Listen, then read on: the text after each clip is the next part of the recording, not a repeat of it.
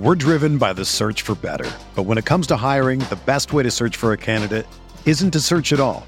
Don't search match with Indeed.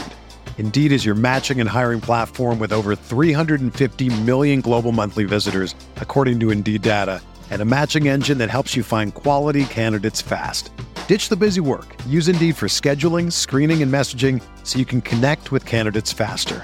Leveraging over 140 million qualifications and preferences every day, Indeed's matching engine is constantly learning from your preferences, so the more you use Indeed, the better it gets.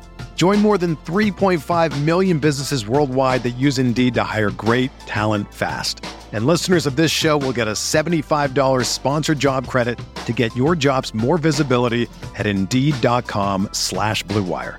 Just go to Indeed.com slash BlueWire right now and support our show by saying that you heard about Indeed on this podcast. That's Indeed.com slash BlueWire. Terms and conditions apply. Need to hire? You need Indeed. This podcast episode is brought to you by Coors Light.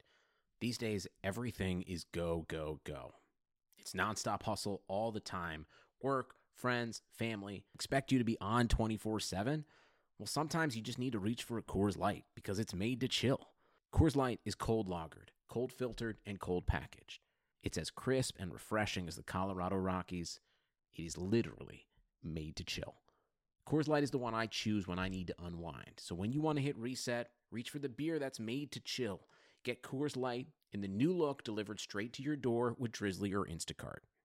Celebrate responsibly. Coors Brewing Company, Golden, Colorado.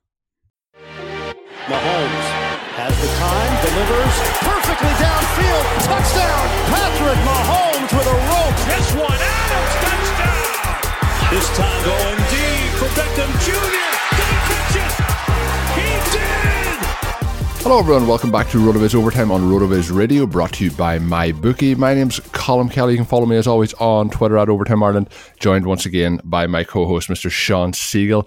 And we're up to episode 62 of RotoViz Overtime. Shawn, it's been uh, a fun journey through the season, but it is it's almost D-Day. We're almost at that decisive moment where you either take home a championship and, and win that top spot, or you don't. So in today's show, we'll be looking ahead a little bit about players uh, who have helped get us there over the last week or so. Some players we might be relying on to get us over that final hump, and what we think heading into championship week in fantasy football circles. I know some people will have their playoffs or their finals uh, in week 17. I really hope that uh, you're in as little of those situations as possible, uh, and we can get it all wrapped up here in week 16 and take home some championships. Shawn, how was your week 15? How are things looking here as we get into championship weekend? Well, it was exciting. Obviously, a lot of semifinals and, and some finals in formats where there are multiple conferences. And so the Super Bowl uh, is either already started or will be next week. And one of those was in the Hyperactive League and took a just over 31 point lead into Monday night, but facing Michael Thomas. And that was crazy. All right. 24 points in the first half. He gets to the 30 uh, basically by the end of the third quarter. They're trying to get Drew Brees that uh, percentage, passing percentage record, and Michael Thomas catches the final pass uh, for a several yard loss. And so in the final with the Super Bowl next week, I was able to come through 197 to 196.55. So, barring some stat corrections, that one worked out. The entire fourth quarter, sitting there, uh, fingers crossed, saying just just run the ball, just just kneel down. And so, you know, obviously, you feel a little bit bad for your opponent in that situation because he had uh, the game he needed from Michael Thomas. Unfortunately, the Colts just weren't able to keep up they uh, definitely are going the opposite direction from the Saints. Yeah, it's uh, the Colts. You know, obviously they have actually like probably done as well or better than we might have thought after the Andrew Luck news kind of broke that he was retiring. Uh, but they did start the season pretty well, and it looked like they could, you know, try and sustain a, a charge towards that uh, NA, or AFC South Division title. And obviously they've fallen away very, very badly in that race. And um, in terms of your opponent, Shawn, if he hadn't have caught that pass, I'm assuming it's a PPR league. Is that a case where you were behind, and then because of the the lost yardage, uh, took the lead, or were, was it just that um, he, he was still trying? No, but if that passes across the line of scrimmage, right? Exactly. If that passes lo- across the line of scrimmage, it gives him uh, the extra points that he needs. So having that be uh, basically a pure possession pass there uh, was was hugely important. always exciting to see a fantasy championship. Number one, be extremely high scoring. I had uh, Christian McCaffrey, uh, Chris Carson, a number of other guys score huge points, put up 197, and still on, on the verge of a loss there. So you'd like to see the title games go into shootouts. Uh, and you like them to be barbers. You like them to, to come down to the very end there. And so, and then finally, obviously, you, you like to come out on top. It was, I had already sort of accepted that the loss was going to happen. I mean, 32 points for Michael Thomas is certainly not outside the range of what he can do, especially against a defense like what the Colts are currently offering. So I, went into the game feeling fairly confident. That confidence quickly evaporated, uh, but it, it all turned out all right in the end. Did you have any fantasy semifinals or finals where uh, you were really sweating the game last night?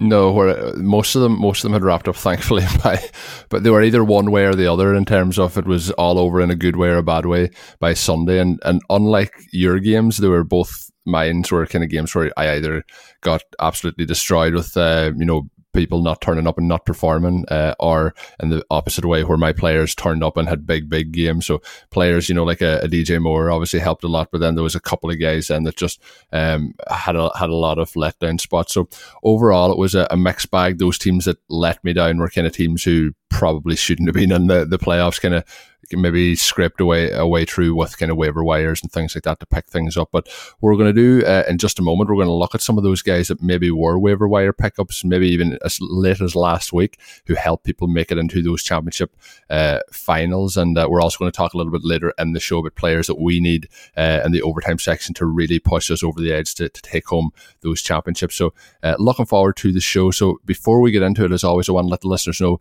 that you can get a 10% discount to RotoViz NFL Pass right now, available through the NFL podcast homepage, which is rotoviz.com forward slash podcast.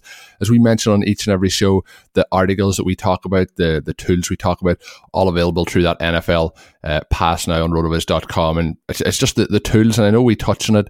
We probably don't actually give it enough credit for how good the tools are. You know, around the industry, you'll see on Twitter uh, and different social media sites, people sharing uh, the screenshots off the tools, and th- they're working for other sites and they're sharing all the Rotoviz inside information in terms of what you get on that subscription. So do make sure that you sign up over the Christmas period here. You know, people will be buying presents for each other, buying presents for their family. Don't forget to take care of yourself and get yourself signed up for uh, a subscription, which will bring you through all the way to the end of next season. Once again, get 10% off that that is our gift to you as a loyal listener rotoviz.com forward slash podcast.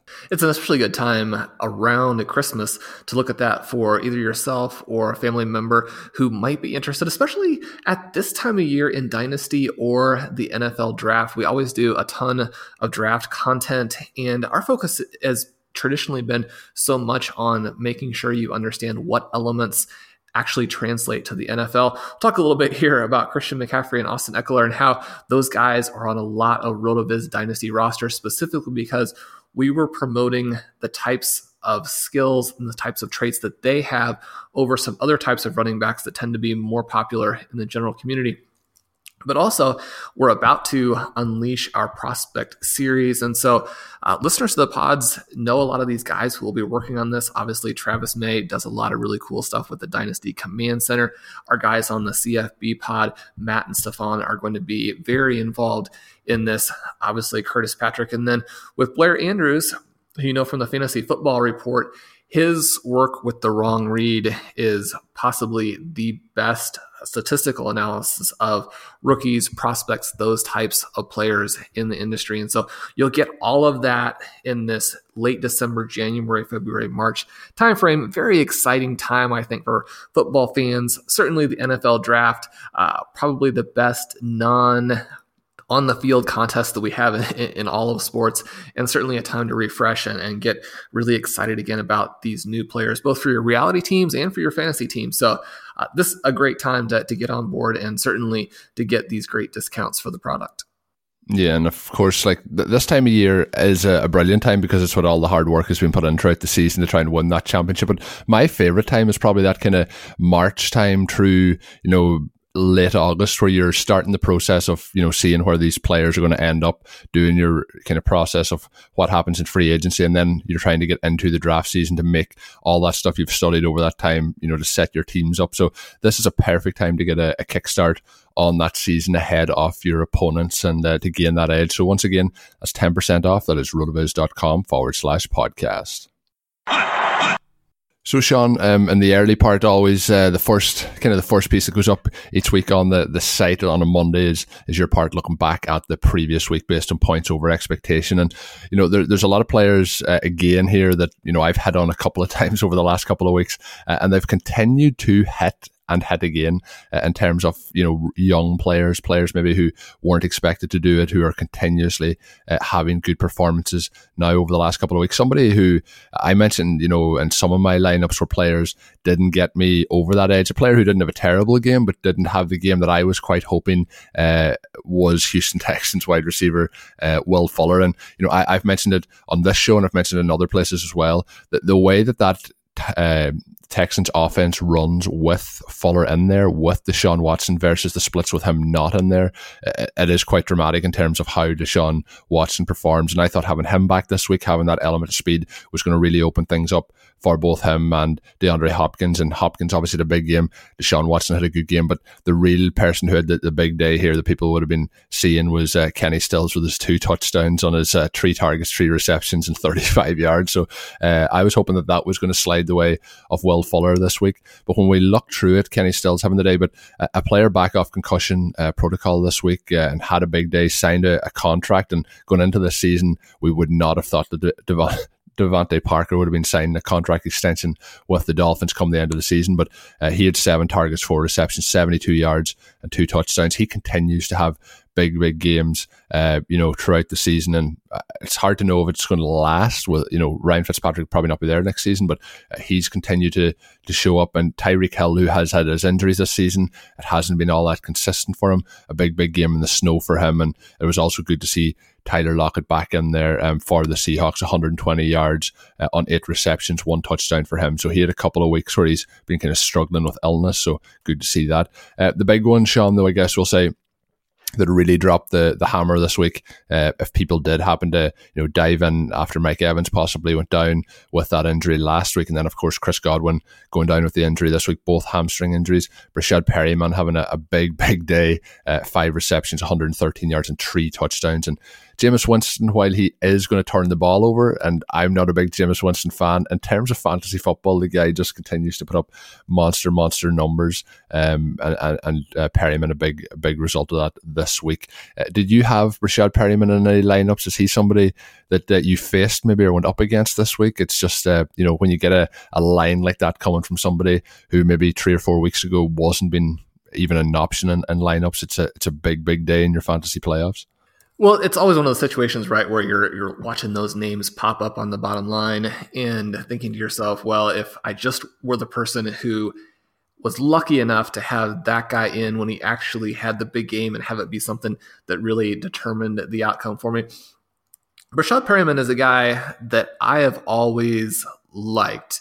And certainly he washed out there in Baltimore, having that very, very poor second season. Looked a little better with the Browns last year and has, in his own way, come into his own with this Tampa Bay team. I was saying in the article that you're never going to get a more on brand season, right, than what we've gotten from Bruce Arians and Jameis Winston in 2019. And so in the RDL 2.0 semifinal, so our RotoViz Dynasty League, uh, that has been set up by John Solis of the Solis Report, which obviously I know everyone is listening to the most fun football podcast uh, available anywhere. He got us set up. We have this super flex format. It's been a blast this year. So I go into the semifinals and I'm facing Ryan Fitzpatrick and Jameis Winston. And when you have your fantasy season on the line, right, you never want to face two guys who simply do not care if they're going to throw an interception. So if you had told me before the weekend that they were going to throw for 737 yards and six touchdowns, The only thing that would have surprised me at all is if they only threw one pick, right? Uh, you mentioned DeVante Parker. He was playing against me, so my opponent had that Fitz Magic Parker uh, double dip there. Fortunately for me, Calvin Ridley went down last week, and, and Ridley has been our guy, has really started to emerge again toward the second half of this season. Uh, looks like he's going to be a fixture at the top of dynasty rankings for a long, long time. But losing him created a real hole in my lineup that it's somewhat out of desperation I filled with Breshad Perriman. And so Perriman was the guy that got me across here. Three touchdowns really neutralizes that massive performance from Jameis Winston. So, you know, it's better to be lucky than good. I you always hope that you can kind of put yourself in that position, right? The, the thing that you're trying to do with these dynasty rosters is to constantly be in the semifinals, right? To get as many buys as you can get, to not have to play that first round game. And then once you're in the fantasy semis, you know, whatever happens, happens. And sometimes you have these situations here where Breshad Perriman or someone of his ilk will will get the job done for you. Perriman has been on a little bit of an upward swing, right? He set a new career high in fantasy points the previous week, and then obviously more than doubled that with his three touchdowns here. He also looks like he could be a very good option in fantasy championship week with Chris Godwin perhaps having a little bit of a well, not perhaps having a hamstring injury that could linger more than you know just a couple of days here. So the the Bucs could be desperate for receiving options, and if we know anything about Jameis Winston, he's going to chuck the ball up.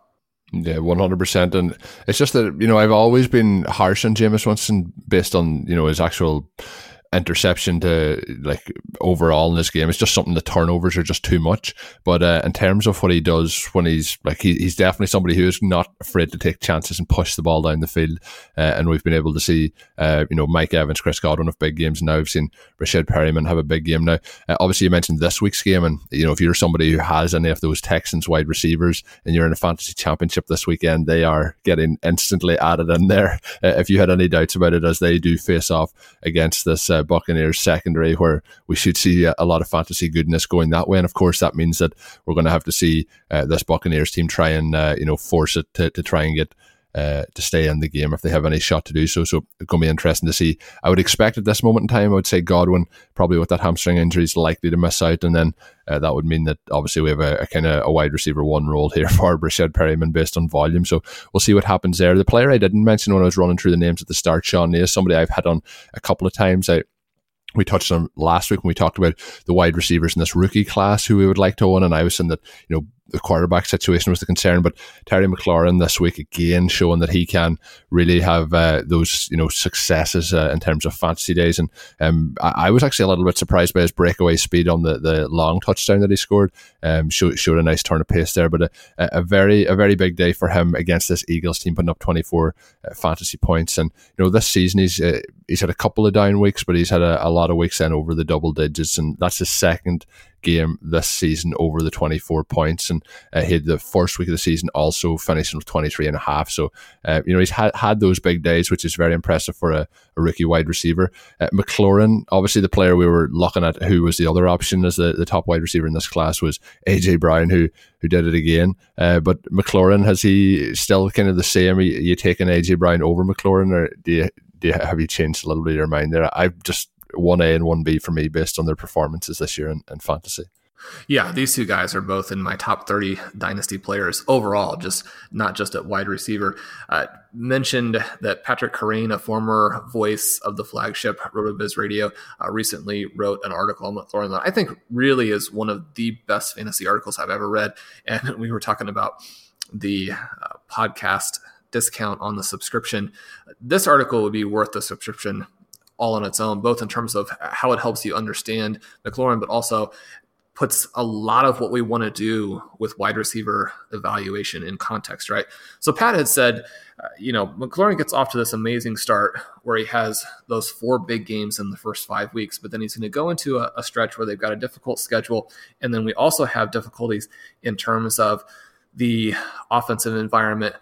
Finally, coming out of that now with Haskins looking a little bit better, And some of the peripherals really do jump out for the rookie here. You mentioned you were surprised by his speed. That's one thing that he definitely has going for him. And it's really been more as he was coming out of that situation in Ohio State, where the question was more about his receiving ability.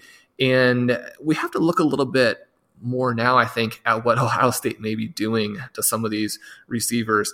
Uh, certainly, the team itself very dominant, but perhaps not the best offense. A little bit like we've seen with some of these guys coming out of LSU, where not getting the best opportunity to show off there.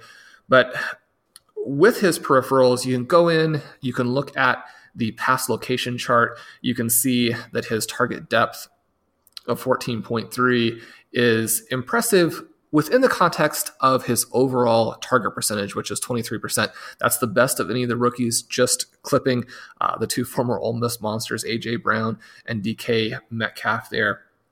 And so there's a lot of overall volume in what he is doing with his targets. And as we've spoken about several times on the show, once this transitions into a, a very different type of team, obviously Washington uh, is going to have to restart in the offseason. Uh, whether it's with Haskins or with a new quarterback, you would expect the overall opportunities to really grow next season. And then one of the things that I like about this as well is that he's dominating all over the field, but he's definitely dominating the center of the field. And one of the things that Blair has talked about recently is that that middle area is more efficient for turning targets into yards, into points. And so to see that he has caught 20 of his 31 middle targets for 393 yards, uh, eclipsing what he's done at the left, what he's done at the right, then that gives you a great feeling, I think, for number one, that he can challenge defenses everywhere, but that he's dominating this crucial middle of the field. So when you go in and you look at his overall profile, you look at all of his peripherals, it's even much more impressive than just what you see on the surface in terms of his fantasy numbers. Yeah, and I was just looking up. Obviously, I'm just going to skim over AJ Brown a little bit. When you look back to the, the bye week that they had in week 11, he's played four games, and we've really seen a, a huge breakout there. Shawn, when we look across the board, he's at 20 receptions, 447 yards, and four touchdowns. And one of those games, he ended up with three receptions for 45 yards and no score against the, the Colts. So he's had a, a major breakout since that bye. And I think that um, you know next year we're going to it's going to be interesting to see where he falls in those uh, you know redraft leagues and, and things like that. But uh, definitely, as you mentioned, these guys are starting to elevate themselves into that kind of wide receiver two tier in terms of uh, dynasty um, rankings um, heading into the off season here. Uh, any of the other players, Shawn? Um, I touched on Tyreek Hill, obviously one of his biggest games of the season. Um, Tyler Lockett was the other one back. Is there any of the other wide receivers that you mentioned in the article that you want to mention? Those are the, those are the guys. I think that uh, fantasy owners of both Lockett and Hill have to be wondering, you know, what might have been when you look at Hill and the games when he was fully healthy. Right, he has four wide receiver one finishes, two wide receiver two finishes, and then two wide receiver three finishes. But in both of those, he was still in double figures. So when he was healthy, he absolutely dominated defenses, including a couple games where Mahomes was actually not the starter. And then you look at Tyler Lockett and through the first nine weeks of the season, he was getting a 26% target share. Obviously, that shin injury in week 10 really took him apart. You pull out the game splits app, and you can see that for those four games, the injured game, and then the next three, 4.8 fantasy points a game. The rest of the season, 19.7 right? So with Tyler Lockett, you were getting not just wide receiver one performance, but high end wide receiver one performance. And then sort of down this crucial stretch leading into the playoffs, he wasn't the guy that he'd been all season. And so certainly feel bad for owners who had Lockett, were knocked out of their fantasy playoffs, perhaps in the quarters or weren't able to finish that playoff push. Certainly, if you were able to hold him and then have the guts to feel like this was going to be the week where he was fully healthy again, over a little bit of illness, over the shin injury, the leg injury, uh, breaking back out. Certainly, you're excited to have him in your fantasy title game, excited to have him on these dynasty rosters. But for both of those guys, there's that real feeling of so close to being an absolute monster season, and too bad the injuries got a little bit in the way. So before we get into the second half of the show, I want to let you know about our friends over at MyBookie. It's that time of year. Obviously, we mentioned earlier in the show, Christmas is coming up, and uh, it's obviously closely approaching to the 25th. And our friends over at MyBookie want to make the holiday season special with 12 days of gifts. MyBookie is already one of the most trusted and reputable sportsbooks in the industry in this holiday season. They're getting into the spirit of giving with 12 straight days of giveaways. That's right, 12 days of gift, a brand new gift each single day, so you can take your game to the next level. Parlays, teasers, specials, anything you could ask for. MyBookie is here to make Christmas great again. Head on over to mybookie.ag with our promo code RotoViz to get half your initial deposit and free wagers, and that's just the start of your savings. Make sure to check the site out during this promotion because there's going to be something new every day, and you're going to want to take advantage of those deals. So go to MyBookie and use our code RotoViz to start winning today.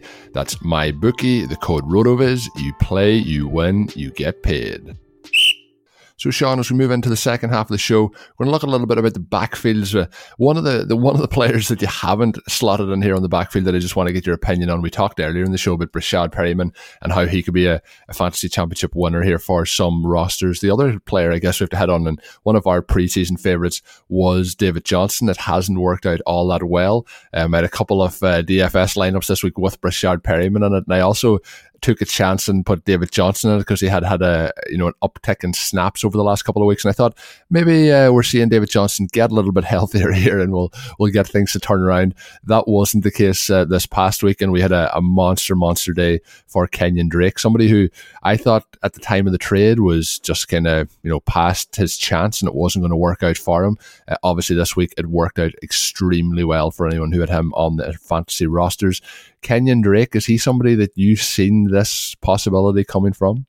Drake is a guy who's got that athleticism and has just never been able to really play football. Now, I say that only within the context of the expectations for him, both at Alabama and then in the NFL, are, are extremely high, right? So he's underperformed the level that someone of his athletic ability might have been expected to turn out. We were talking about it last week in the zero running back watch list that he'd had that big game against the 49ers, but then immediately turned right back into the back he'd been for the Dolphins. Uh, consistently churning out below expectation performances as both a runner and a receiver. The Cardinals evidently were not dissuaded by that. Uh, it's really hard to understand or know if David Johnson, like what percentage of healthy is he? Clearly, he's not the guy that he once was. Is that because uh, of injury or, because, uh, you know, disastrously is he done? Right.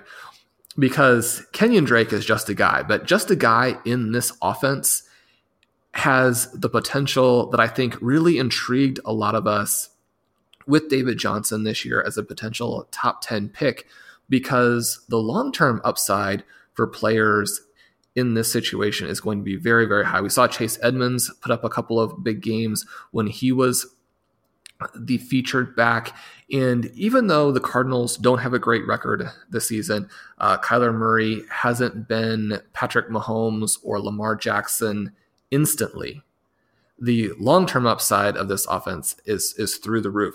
And I don't think people would be I mean, Lamar Jackson has been so good that anyone who does anything Lamar Jackson like in the future, that's going to be a surprise. In the same way that anyone who can play, you know, like a Patrick Mahomes, that's going to be a surprise. But if Kyler Murray takes the next step in 2020, I don't think that is going to come as a shock to people. Now, if the next step is up into sort of this intermediate range between the bulk of, of quarterbacks who all sort of go in a chunk. And then Lamar Jackson, I think, obviously is going to go very early. If Murray jumps in between them, not necessarily in terms of ADP, but in terms of, of what he's doing on a week in, week out basis in 2020, then this offense is going to be very, very exciting. I think that's what we should expect. And I think we have the possibility. Know, we talked last week in overtime about the article that Curtis Patrick had written and how people were likely overvaluing Lamar Jackson in Dynasty. You and I both were of the opinion that we like him a little bit more than Curtis does. One of the things that that I've mentioned as a dynasty approach as you're really trying to put together these super teams is to make sure that you do get stars at every position right? You know, start someone at quarterback like a Lamar Jackson or a Patrick Mahomes. We mentioned Breshad Perriman. The reason I was able to combine that performance uh, with the other guys and get through into the finals was because of Lamar Jackson as one of the two QBs that I start in that league to try and get someone like a Travis Kelce in that 197, 196 victory. Kelce is the tight end for that team. So trying to stack the stars into every single position, not just having our emphasis be on running back and wide receiver. but to return to your original question about Drake, he certainly has the ability to make explosive plays at times. I really hope that he's not the final solution for the Cardinals. Although, after what he did this past week, you certainly would think that they're going to be intrigued. But I do think that a back in this offense you're going to want to roster because this team is going to put up a lot of fantasy points in 2020, 2021, 2022. Yeah, no, I agree with you there. And you know, looking through his uh, you know career numbers in terms of what he did in that one game, uh, he had four touchdowns. Obviously, this past week, which is a monster, monster uh, day for for any running back. Um, that there matched his career high uh, and season long touchdowns prior to that game. So he had uh, four in 2018, three in 2017, and two in 2016. So he's just gone and you know had four then uh, in the one day. So uh, obviously, though, as you mentioned, this this is going to open up opportunities for running backs. And you mentioned David Johnson. I have to imagine that it's it's it's, it's either one or the other. He's really banged up this season and might get back to full health, or else it's that the injuries that he had over the last two kind of seasons have just zapped anything that was in his legs. Um, and you know, when you look through it, it's it's either one of those two options. I, I hope it's the one that he's banged up at the moment, and he can come back next year, whether it's what the Cardinals are on another roster, and the other one is you know when you look at somebody like Saquon Barkley, who had his best game of the season this week, you know he's somebody who it looks like has been having similar issues with lower leg injuries and really not having the explosiveness that he would have had. Um, you know, looking back to last year's years in college, so hopefully guys like that, you know, we can see them uh, recover and get that kind of burst back in their legs. But you remember back to somebody like a, DeMarco Murray a couple of seasons ago where the Cowboys ran him into the ground and then, you know, within a, a, couple of months it was it was all gone. There was no there was no burst left in those legs when they got to Philadelphia. So it'll be interesting to see and uh, hopefully hopefully there's still hope there, Shawn, uh, that, we can see him uh, bounce back uh, in 2020. But uh, one of the the the harder losses uh, across my rosters this season was looking at those lineups over the last couple of weeks where you had to have David Johnson sitting on the bench after taking him uh, in that kind of late first round range. But looking through it, somebody else who I know since uh, he came into the NFL and even before that, you're a big fan of, and that was Nick Chubb, and he, he's consistently been able to, you know, produce. I, I know Kareem Hunt has consistently produced over expectation as well, but it's it's a real solid one-two punch. Although this team has been pretty much disastrous all season long in terms of overall production, but uh, if we could just get a little bit more receiving work for for Nick Chubb, would be you know one of the, one of the better plays in, in fantasy. But he did a, did it again this week with another big performance. But what's your thoughts now? Obviously, we'll probably see Kareem Hunt on this roster with Nick Chubb heading into 2020. Do you think both of these guys can be uh, a reliable one-two punch in fantasy football, or do you think it's going to be a case that um, they're going to continue to just siphon a little bit from each other, where we'll have big days for one or the other from time to time, but we can't trust either specifically. But you know, as a pure runner, I think we could say that Nick Chubb might be the best pure runner at the running back position in the NFL certainly behind Christian McCaffrey, I think you put him in that category. The thing that we see here is that ever since Kareem Hunt became eligible again, the Browns have had an astronomical amount of expected value to the running back position. So in this particular game, right, we had almost 14 expected points for Chubb, who had 20 opportunities, 17 attempts, three targets, and yet he actually didn't even have as many expected points as Kareem Hunt, who was over 15 expected points on four rushes and nine targets. So those targets we can see are extremely valuable for Hunt, and it's been bizarre. Chubb has continued to perform since Hunt has come back, but Hunt has scored double figures in every game in which he's played this season, and he ranks sixth in running back receiving expected points over that time period that he's played. And clearly, the the guys that he's trailing are people like McCaffrey and Kamara, uh, Tarik Cohen, those guys who are getting the huge receiving volume. So, in its own way, I think it's bittersweet for owners for these players because if you were to put Chubb and Hunt into one guy, then that guy would be like Christian McCaffrey and would have that insane, you know, 30 point per game type of opportunity. When you split them up, the ceiling is lower, but the floor remains very, very high. There's also an element of removing a little bit of the overworked injury opportunity or risk from these two players. So uh, maybe making them safer long term as well certainly if you have them on your roster, you're going to play them. You're excited to have them. It's just a little bit of that what might have been type of situation if Hunt had signed somewhere else and Chubb had this this backfield to himself. We saw what the Browns were going to do with this. They weren't going to give Chubb all of those targets anyway. But for Hunt now to come in and look so dynamic as a receiver, it certainly looks like we're going to have this type of split uh, going forward. Yeah, he is still on target to double his targets from uh, 2018 as a rookie. Um, if you look through though, you know, he has 14 games played. He has 1,408 rushing yards. You know, it's, it's exceptional. He's, he's averaging 100.6 rushing yards per game. And you mentioned since Chubb, uh, or sorry, since they've kind of had that split backfield, it's actually almost been more efficient as the season has gone on here for him as a as a runner. You know, since Week 10, he said 116 yards, 92 yards, 106 yards, 58, 106, and 127 this past week. The the issue is the the targets that just really aren't there. You know, he, he's maxed out at in that time frame um, at four targets, and um, he's basically um, average kind of two targets per game in that span. So that's the one area. But um, if we could just get it in there a, a, little bit more, but as an NFL backfield, it's uh, exactly what you want to have. But from just from the fantasy side of things, it's, we're a little bit greedy in that situation. Now, what has happened, Shawn, is the the season has gone on here, and you'll you'll notice this if you're reading Shawn's running back uh, splits. Uh, article later this week when you look through it the backfields across a lot of teams are kind of really clear. We have one lead back, and they're the the alpha guys who are really dominating the, the full workload and, and putting up those major fantasy points this season at the running back position. When we look then at you know some of the other backfields, like we have a two man split in Cleveland, but there's a lot of three player splits across the board, and it's basically you know less than double digit carries and you know one or two targets across the board for all these teams. Um, what's your thoughts looking through them? Have you just noticed that over the last kind of four to five weeks, some of these backfields have just become a real kind of a murky mess as we, we, we can't really decipher who you can trust on any, any situation. Certainly, there are some backfields that have uh, devolved to the point where they're not delivering a lot of value. The Broncos backfield this past week was a perfect contrast to that Browns backfield, where Philip Lindsay, Royce Freeman, both guys we like at this point uh, generating almost no value. It was frustrating to see them go into Kansas City. Now, the Chiefs are on a little bit of an uptick uh, just overall on defense. The rush defense has gotten a little bit better, but they've been a team to target in the running game most of the season. The Broncos were able to score virtually no running back points on the ground.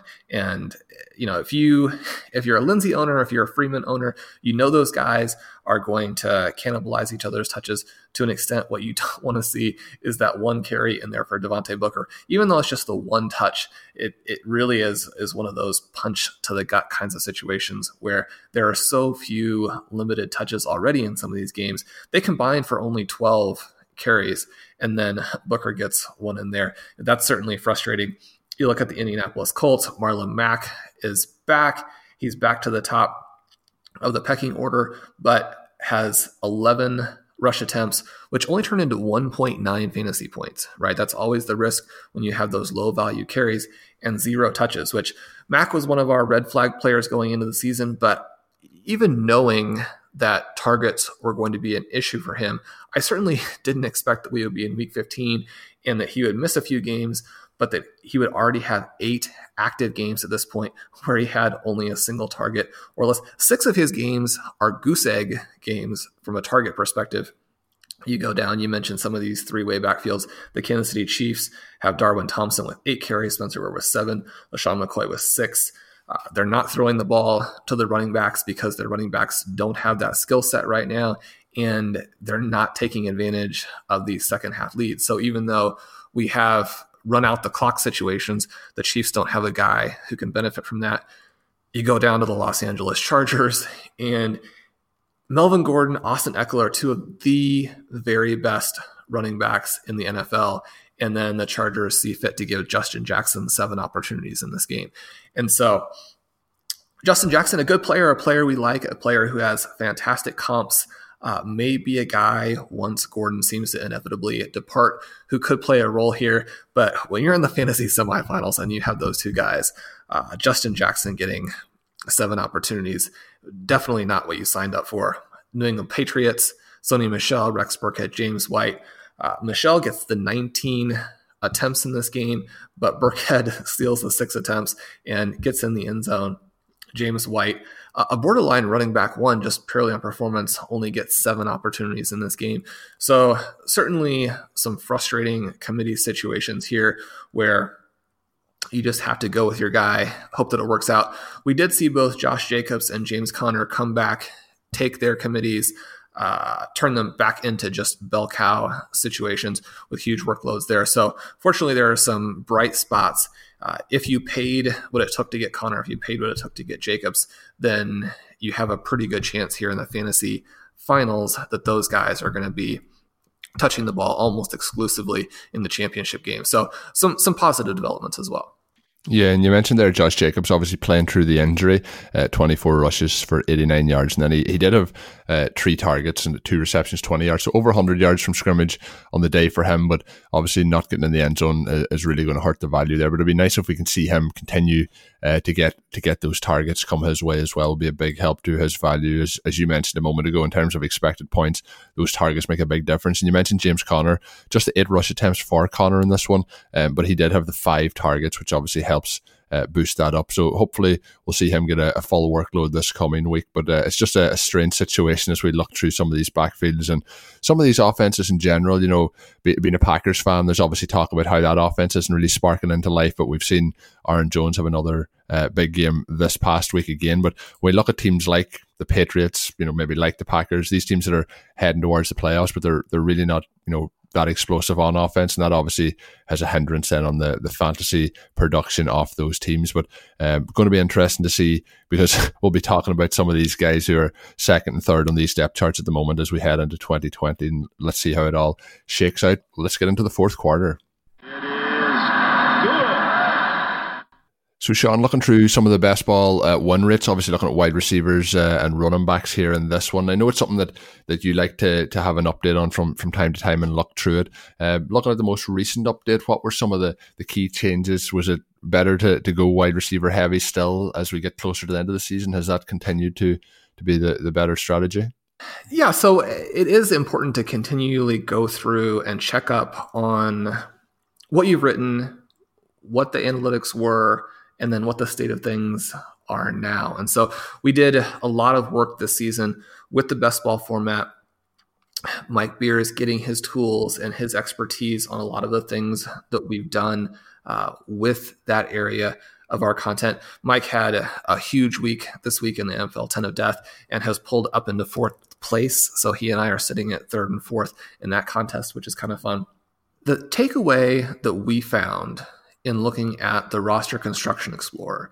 Now, Mike has this fantastic tool on the site. If you're getting ready for 2020, you're starting to gear up, you're going to do your research, you're going to be one of those players who plays a lot in that early time frame. So you develop a good portfolio of players all throughout the season, then the best ball tools and the best ball workshop that I wrote in 2019 will really help in terms of putting your roster together. The thing that we found heading into 2019 is that drafting a running back in the first round had been a very successful tactic across the last four years, which were different types of years in terms of how the seasons played out. Zero running back was still very successful in 2015, very successful in 2018, but across the board, taking that running back in round one gave you a great foundation. After that, you wanted to go in a different direction. Having an early tight end would help, and having four wide receivers within the first six rounds gave a much higher than average win rate. So when you're looking at that and you're looking at that early construction, the idea of only having one running back, one tight end, and four wide receivers early, that's a little bit counterintuitive for some people, but the results have been very, very successful. Now, we look at 2019 and there's this temptation to think that's probably been very different because we have had some fantastic running back performances. Out of that third, fourth, fifth round area that traditionally has been full of landmines, return very, very low win rates for running backs drafted in those ranges. 2019, we have Derrick Henry 11.9%, Mark Ingram 11.3%, Aaron Jones 14.6%. So great win weight rates for some of these guys. And at the same time, some of the wide receivers have seemed to underwhelm. You know, we mentioned players, you know, like a Tyler Lockett who was doing well but had the injury issues. Certainly, we're going to lose uh, these Tampa Bay wide receivers down the stretch here, lose someone like a Calvin Ridley. But I wanted to go through and look at it through 14 weeks. So this was analysis I did at the end of last week and see where we really were in terms of running backs versus wide receivers in that round two to round six range. And the answers were a little bit surprising, right? We look at average win rate and wide receivers drafted in that area were at 8.6%, running backs at 7.6%. Average points were 162 for wide receivers, 156 for running backs, and the average ADP 42 for wide receiver, 38 for running backs. So running backs had been a little bit more expensive within that range as well. So it's not something where the wide receivers were benefiting from actually being selected earlier within that group. Now, I did want to update some of the specifics before we started today. Mike just had the best ball win rates updated this morning right before we were going on the air. And in looking at specific players within those groups, we have seven of the 25 running backs drafted between rounds two and six have above a 10% win rate. 10 of the 27 wide receivers drafted there are above 10%. At running back, nine of the 25 have been average or better. By contrast, 15 of the 27 wide receivers have been average or better. And then below 5%, we have seven of 25 running backs and only five of 27 wide receivers. So what we can see is that looking at it from a number of different angles, wide receivers have still outperformed running backs in this range, despite the fact that wide receivers as a group have had some problems, and running backs as a group have tended to stay healthier and outperform what they usually do. So you can look at this in a variety of different ways. Certainly, if you have those standout running backs, they're helping your team. None of the analysis would suggest that that's not the case. Certainly, if you hit on running backs, then that's going to help you the question is if in a good season for running backs, and this has been a very, very good season, if they're still underperforming on average, does that make us even more confident going forward that this is the right construction, a one running back and then wide receiver heavy construction? Or going forward, do we want to take the risk of trying to hit on some of those individual running backs?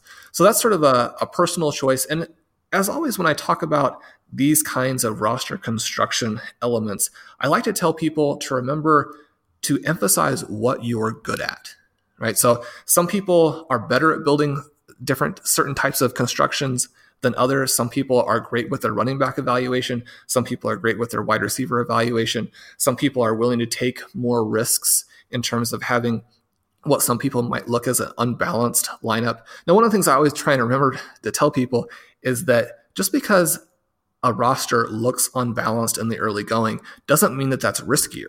Certainly, if the if the win rates consistently for that type of construction are better than win rates for what people might consider a more balanced lineup, then you can't look at that and say unbalanced is risky. It's certainly not. It's risky actually to go for a more running back heavy lineup, but that risk can pay off if you hit.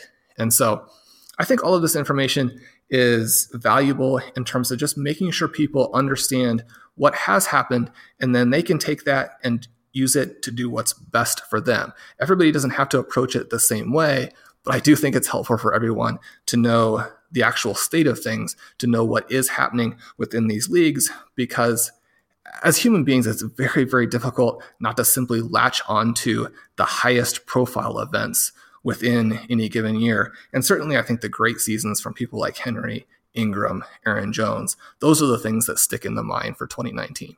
Yeah, and obviously we have a situation here where uh, Christian McCaffrey's kind of lapping the field almost double the one percentage of uh, any other player. But when you look down through them, there is a few interesting ones, and I, I do urge uh, the listeners to check it out uh, and go and check it out on the site. But you know, the one that stood out for me that kind of surprised me was uh, Joe Mixon at four point seven percent in terms of uh, his percentages. But it's an interesting list to look through and to see how uh, what players, you know, because you can see the ADP of where some of these guys were going. And it's interesting, as we talked earlier in the show about Terry McLaurin, we talked a lot kind of five or six weeks ago about DJ Chark, who missed this week through injury. Uh, but when we look at the two of those guys, you know, going um, in the in the two hundreds in terms of ADP and their percentages, you know, they're, they're probably Shawn. I don't know if you if you think that. Obviously, I would say they're probably the two overall uh, most outstanding values in terms of their winning percentage at the moment versus their ADP. Would you agree with that? They've been great values. One of the things that is interesting in terms of just how out of nowhere those players uh, came, we have 4,381 best ball 10 drafts, right? Chark only selected in 887, McLaurin only selected in 509. So even though those two guys are both in the top 10 in win rate, in your particular league, you're probably not having to deal with them because they simply weren't drafted. That's, that that's crazy.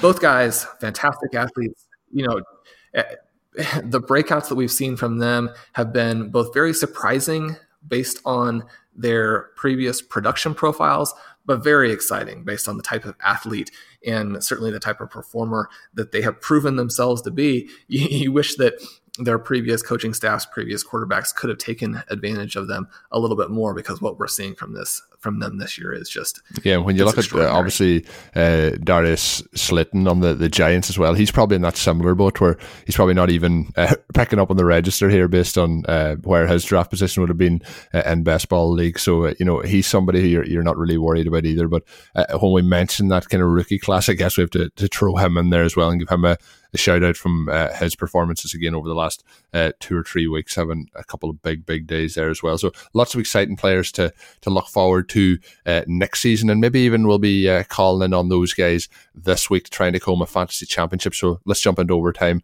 uh, and look into those situations.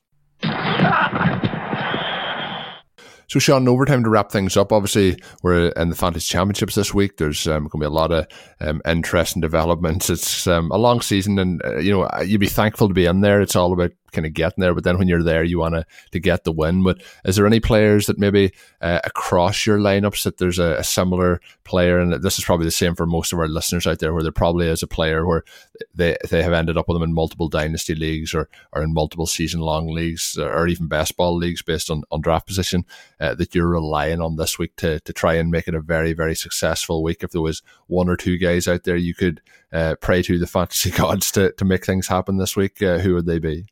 Well, Christian McCaffrey is the guy. He's on almost all of my dynasty teams, and as a result, those dynasty teams have done quite well. Uh, we mentioned Lamar Jackson earlier in the show. The the game last night was both. I needed this window from Michael Thomas to make sure I got through in the RDL, but did not get knocked out of hyperactive. Yeah, in the RDL, would love to have Michael Thomas and, and Lamar Jackson come through again. Those guys are the stars. It's it's going to be a fun week I think I was three for three and three in the three big, uh, the six big leagues I was in last week. Three of those were semifinal uh, losses. Uh, in a couple of the others, they were actually finals, the hyperactive finals now into the Super Bowl. Already had won the kitchen sink uh, conference title, and I'm in the the four way Super Bowl there at the second week of that, and then the RDL championship this week. So those are the the three big leagues that I'm rooting for, and, and hoping that McCaffrey has one more big game in him. Certainly after a couple of down weeks only by his standards it was exciting to see him have 21 points by halftime and then uh, just you know continue to blow up in the game this past week Colm, what guy are you most excited about or reliant on this weekend for all the marbles? Well, there's it's going to be interesting. Actually, you mentioned Christian McCaffrey, and obviously the, the quarterback situation there uh, is going to, to, shuffle possibly over the next couple of days. So that'll make it interesting. Where you're probably going to see uh, more checkdowns coming the way, if there if there can be more checkdowns for Christian McCaffrey and get him more involved in the rushing game. It'll be interesting to see then how, how things shake out. I mentioned earlier in the show, uh, DJ Moore helped me get to this point, and he's somebody who's on a lot of those teams for me. So uh, a little bit concerning uh, with the quarterback change happening this week, uh, and to see how it goes. So uh, I'm a little bit concerned about that. I would like to see him have a sufficient game to, to just not really uh, knock me out in those games with the player who I have across nearly all rosters. There's a couple of guys, DJ Morby one, Tyler Lockett's in a lot of those, so he had a nice game this past week. Hopefully that continues. But Will Fuller, I think, is the one this week who could be the game breaker. Where uh, I mentioned they're playing the Buccaneers, and he played last week, and hopefully we don't see him on the injury report too much this week with any lingering issues. But uh, he's the sort of guy who I think could really, uh, you know, break a break a game open and put up those big big numbers we've seen a couple of times this season. So Will Fuller is the guy I'm I'm hoping that uh, can can smash these things wide open. He's he's in a good few of those lineups, so hoping hoping for some Will Fuller uh, end zone action this coming this coming weekend. I suppose we'll mention as well to the listeners. Of course, I'm sure they're they're well aware as well. But three games happening uh, this Saturday uh, in the NFL, so don't be getting up on uh, Sunday morning to, to start setting your lineups. Then I know I know that'll not be the case for the Rotoviz listeners, but don't don't be surprised if there's a couple of guys out there who haven't haven't looked at the the slit and uh, end up trying to set those lineups on a, a Sunday morning. Uh, it's always uh, pretty cool this time of year to get that kind of Saturday Sunday uh, double double action. I'm, I'm not a big fan of Thursday night football, so it'll be a nice slit to look over this week. Shawn, I'm sure you'll enjoy having the, the Saturday Sunday action the way it is as well, and of course. Packers versus Vikings on uh, Monday Night Football. So that's the one I'm looking forward to most this week. But it sh- should be a very fun weekend of, of action. Yeah, it should be great down the stretch. And as always, this time of the year, we want to uh, wish the best of luck to our listeners. We know a lot of you are in championship games this week. We'll be rooting for you as we root for our teams, and and good luck there. Colm mentioned that you know there is that potential for a change uh, in Carolina. Obviously, RotoViz loaded up to the gills with DJ Moore. It's easy to look at that and think, you know, how could you be worse than Kyle Allen has been? But it, if Jameis Winston and Ryan Fitzpatrick have taught us anything, it's that losing reality games is not the same thing as necessarily hamstringing your wide receivers. Certainly, it could get worse for DJ Moore, even if it gets better for the Carolina Panthers as a group. We'll have to hope that that situation works out for one more week. Maybe we get the gunslinger in there, doesn't really care uh, that he had a, a poor preseason, and will just chuck the ball over the place. And maybe DJ Moore can have that 35 point game to, to take us all to our titles. Yeah, so we'll see what happens. Uh, I wish all the listeners the best luck this this coming weekend uh, as we get ready to wrap things up. But as always, we'll be back next week. Obviously, it's coming up to the holiday season. Uh, the schedule will likely remain the exact same. Uh, stay tuned to the Rotoviz Radio main feed and the individual feeds. Uh, some of those shows may come out earlier next week rather than on their normal days. So we have you ready for the holiday traveling season. Uh, if you're off work, enjoy that. And of course, me and Shawn will be back with another show towards the start of next week as always, my name is Colm Kelly. You can follow me on Twitter at Overtime Ireland. And as always, make sure you're checking out all of Shawn's great work up on rotoviz.com. Best luck for the fantasy finals. And until we're back next week, have a good one. Thank you for listening to Overtime on RotoViz Radio. Please rate and review the RotoViz Radio podcast on your favorite podcast app. Contact us by email at rotovizradio at gmail.com and follow us on Twitter at RotoViz Radio. And remember, you can always support the pod by subscribing to RotoViz with a 10% discount through the RotoViz Radio homepage, rotoviz.com forward slash podcast. Sugar Ray Leonard, Roberto Duran, Marvelous Marvin Hagler, and Thomas Hearns. Legends, whose four way rivalry defined one of the greatest eras in boxing history. Relive their decade of dominance in the new Showtime sports documentary, The Kings, a four part series premiering Sunday, June 6th, only on Showtime.